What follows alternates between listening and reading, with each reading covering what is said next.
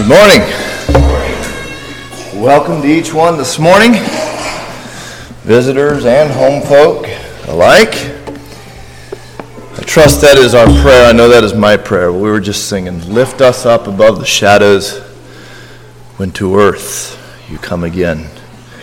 May we be in that assembly as thy bride to ever reign. I guess that somewhat is the burden of the message this morning, is that we would be diligent that we might be able as the bride to reign in that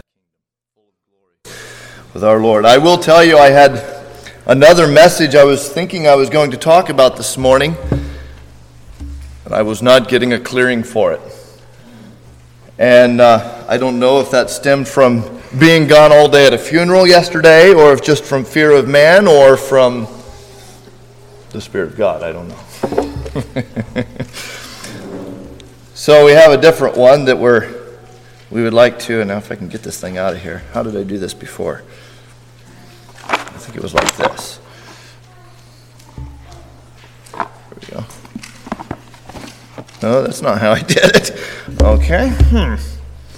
Maybe I'll just have to stack it up piece by piece. All right. Somehow I got this thing out of the box in one piece this morning. And I, it was like that. No, it wasn't like that. Give me just a minute here. We'll get this up. I don't remember if I've ever done this here. But if I, I don't think I did, I did. I I did this at Berksville. I did it at Harmony once, and and I uh, found it appropriate to use it this morning. Kind of will help illustrate a point we want to make. I walked in with this this morning, and a couple of the boys thought I, I was just coming to play games during church, but...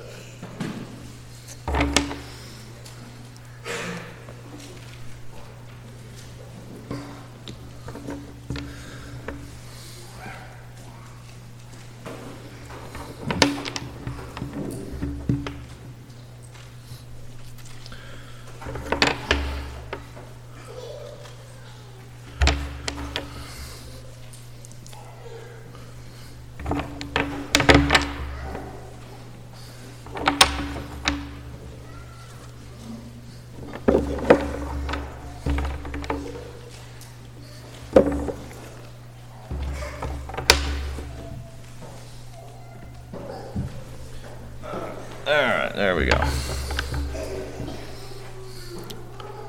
See, that one's a little crooked. Whatever. Good enough. Good enough.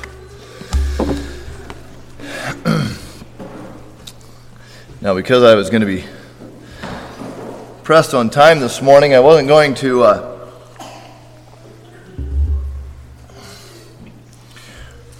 really read any text this morning. What I'm going to share with you, I believe, is scriptural, and I would encourage you, if there was a text to read in the light of this morning's message, it would be to read through really the whole book of First John, but especially chapter two.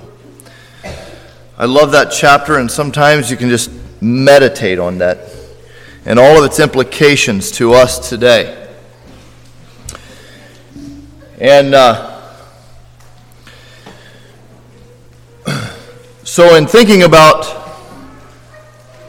what we have on our heart this morning, I thought I'd begin with a with a little story that I heard one time, and it goes like this. The crash of the giant redwood could be heard for miles around, but the question that remained on everybody's mind long after the noise of the fall had died away was how. There had been no chainsaw, there had been no forest fire, there had been no dynamite. What could have brought the towering monarch to the dust? unseen by the eye of man. For many years, thousands of little beetles had been eating away at the heart within. And though unseen to the eye of man, little by little they succeeded in laying this mighty giant on its back. Its decay from within had made the giant, once tall and strong, too weak to stand.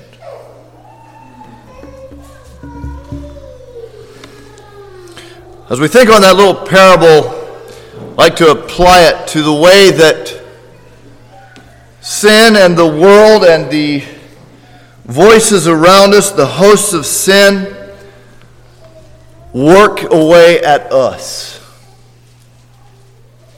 They can do it so little bit at a time that we don't even realize sometimes what's happening, unless we're watching for it. And I don't think reality has fully sunk in to us sometimes, to myself, the danger that we face, the war that is being waged against our souls and against the bride of Christ. Satan is out to destroy us. We know that. We know he doesn't just leave us alone because we're saved now. In fact, as he doubles his efforts. We sing that hymn sometimes, "My soul, be on thy guard. Ten thousand foes arise. The hosts of sin are pressing hard to draw thee from the skies." And that word "draw" has stood out to me before. Of what significance is that little word? You know, when we say that God is drawing someone, or when we say that someone is drawing attention to themselves, you know, they're not forcing anybody to look at what they're doing. God is not forcing anyone to come to him. There's this this gravitational pull. It's just it's it's drawing, it's appealing, it's catching the eye. Did you know that the hosts of sin can never force you from the skies?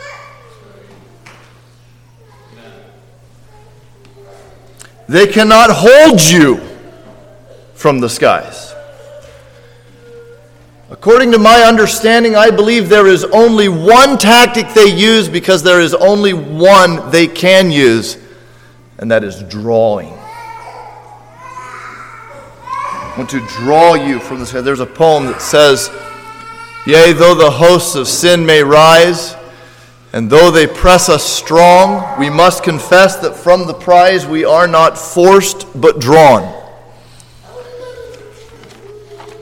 Trying to steal our attention, to draw us away by appealing to either our fleshly desires or our weaknesses. You know, the Bible speaks of those who draw back into perdition. It speaks of him that is drawn away of his own lust and enticed. And praise the Lord, it also speaks about Jesus Christ, if he be lifted up, will draw all men to him. I trust that nothing this morning would be more drawing, more catching of our attention than the Lord Jesus Christ and the purity of his bride, the church. Now, we talk about drift sometimes. and uh, years ago at Harmony, I, we, it, was a, it was a subject that was being talked a lot about, and I, I remember asking Vanessa, I said, so is there is there an illustration that we could use to, to make this concept of drift understood to even a child? And uh, I remember I remember as a boy this plaque on my dad's desk. It was a little wooden plaque. And it said, "It's better to build children than to repair men." And uh, I'm glad that Jesus Christ does both. He can repair men. But it is important to build children. And uh, it's better to teach before something becomes a problem than to wait till it's a problem and then try to correct it. That's basically what it's saying, if I understand it right. And uh, so this was kind of born out of a desire to build children in a sense. So children, I think even you can understand this. What is, and thinking about what is drift? You know, how a church goes from wholehearted discipleship to the Lord Jesus Christ and purity and holiness to compromising and assimilating with society around it and the world around it. What happens? And so this tower here this morning is going to represent each one of these blocks. I guess the tower is going to really represent the church. And each one of these blocks is going to represent a principle that God's people hold to. You know, her doctrines, her theology, her applications of Bible principle. You know, the commandments of God. Um, and this kind of thing. Each, each one of those blocks is going to represent a principle. Each block has been laid with care. Not, not this block, this block here was laid in trembling. Well, but anyway.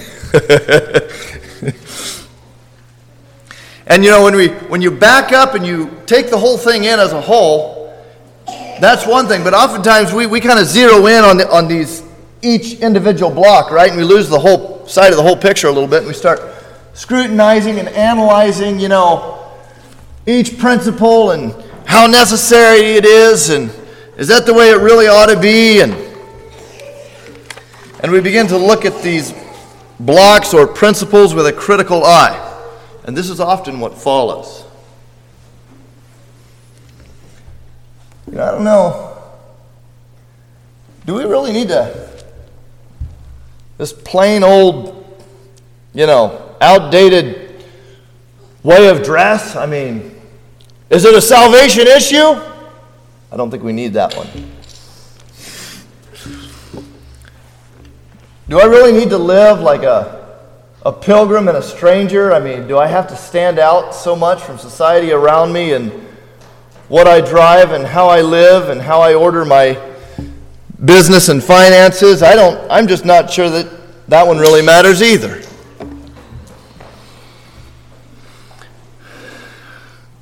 You know, why should I allow my authorities to dictate so much of my life? It's my life. What do they know about that? And is, is First Corinthians really for us today, or is that just a cultural thing? I, it's not a salvation issue, right? We'll just let that go. And one by one, we start discarding these principles based on the fact that they're not important or salvific, or they don't fit well with society, or it's outdated, or whatever it is. And we just one by one keep taking. Hey, be quiet. We don't like prophets. No, we deal with things as they come. Sufficient unto the evil is the uh, sufficient unto the day is the evil thereof. And one after another, we just keep taking these away. Some of these aren't coming out real easily. But anyway, you get the idea. And it winds up in a mess. Now, this is the question that I want to ask. If you look at most of the mess is on this side where you can't see it, but you get the idea. It's a mess. It's all laying on the ground and it's scattered and there is no more tower. Which block was the block that caused this?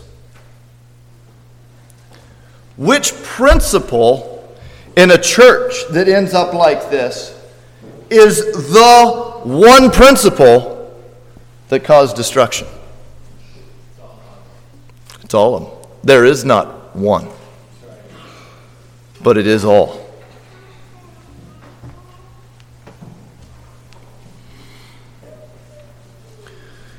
And this is over, a, obviously, oftentimes a matter of time. As people, I've often heard preachers say, as people, we get used to things. Something that at one time seemed evil no longer seems evil after we're used to it, right? I think there's that old poem that says, "Sin is a monster of such horrible mane that to be hated needs but to be seen, but seen so oft. Familiar with its face, we first endure, then pity, then embrace."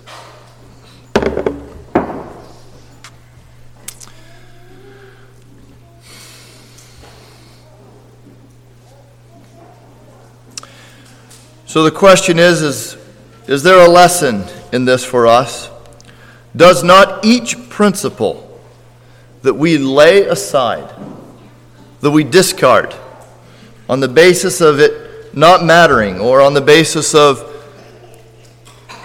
wanting to do something a different way, a way we would rather do it, does not each principle that we lay aside play a part in weakening our tower? And will it not leave us in this condition?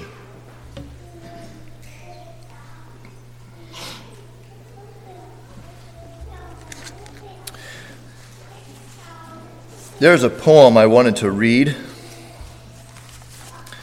up here, and some of you have probably heard this poem about the church and the world. But it's amazing when you look at this poem how many things are actually mentioned specifically in here that are often some of the first blocks to go. So allow me to read this this morning. And this with a with a burden that this would not happen to us. We believe in being proactive, right? We want to deal with things before they're a problem. And so, you know, sometimes, uh, whether as a father or whatever, you, you try to, to teach on the potential of a problem before it's a problem. Because if you wait till it's actually a problem, it's really, really hard to back up. The church and the world walked far apart on the changing shores of time. The world was singing a giddy song, and the church a hymn sublime. "Come, give me your hand," said the merry world, "and walk with me this way." But the good church hid her snowy hands and solemnly answered, "Nay. I will not give you my hand at all, and I will not walk with you. Your ways are the ways of spiritual death, and your words are all untrue." We're talking about Pilgrim's Progress this morning. No, you read that. I was reading that line this morning, and I thought of Pilgrim's Progress. Like, "Nay, nay, 'tis an evil thought. Put it away." "Nay, walk with me but a little space," said the world with a kindly air. "The road I walk is a pleasant road, and the sun shines always there. Your way is narrow and thorny and rough, while mine is flowery and smooth. Your lot is sad with reproach and toil, but in rounds of joy I move. My way, you can see, is a broad and fairer one. My gate is high and wide. There's room enough for all of us to travel side by side." Half shyly, the church approached the world and gave him her hand of snow. And the old world grasped it and walked along, whispering in accents low, "Your dress is too simple to please my taste. I have gold and pearls to wear, rich velvets and silks for your graceful form, and diamonds to deck your hair." The church looked down at her plain white robes, and then at the dazzling world, and blushed as she saw his handsome lip with a smile contemptuous curled. "I will change my dress for a costlier one," said the church with a smile of grace. and her pure white garments drifted away, and the world gave in their place beautiful satins and fashionable silks and roses and gems and pearls. And over her forehead her bright hair fell, waved in a thousand curls. Your house is too plain, said the proud old world. May I build you one like mine, with kitchen for feast and parlor for play and furniture ever so fine? So he built her a costly and beautiful house. Quite splendid it was to behold. Her sons and her daughters met frequently there, shining in purple and gold. Rich fairs and shows in the halls were held, and the church, and the world with his children were there. Laughter and music and feasting were heard in the place that was meant for prayer.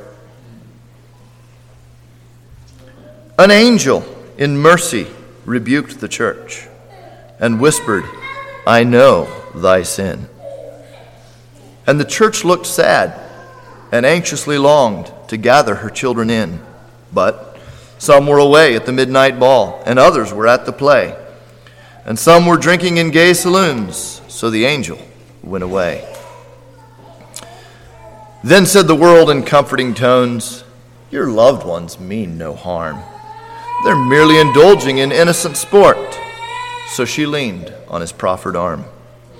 She smiled and chatted and gathered flowers and walked along with the world, while countless millions of precious souls were hungering for truth untold. Your preachers are all too old and plain, said the world with a scornful sneer. They frighten my children with dreadful tales, which I do not like to hear. They talk of judgment and fire and pain and doom, the darkest of night. They warn of a place that should not be thus spoken to ears polite. I will send you some of a better stamp, more brilliant and learned and fast. They'll show that men may live as they please and still go to heaven at last. The Father is merciful, sweet and good, loving and tender and kind. Do you think he'd take one child to heaven and leave another behind? So she called for pleasing and gay divines, deemed gifted and great and learned. And the plain old men who preached the cross were out of her pulpits turned. Then Mammon came in and supported the church and rented a prominent pew, and the preaching, singing, and floral display proclaimed a gospel new. You give too much to the poor, said the world, far mo- far more than you ought to do. Though the poor need shelter, food, and clothes, why should it trouble you? Go take your money and buy rich robes, and horses and carriages fine, and pearls and jewels and dainty food, the rarest and costliest wine.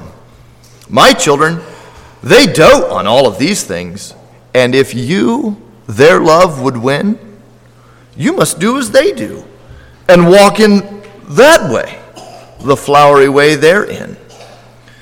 The church her purse strings tightly held and gracefully lowered her head and simpered, I've given too much away. I will do, my friend, as you said.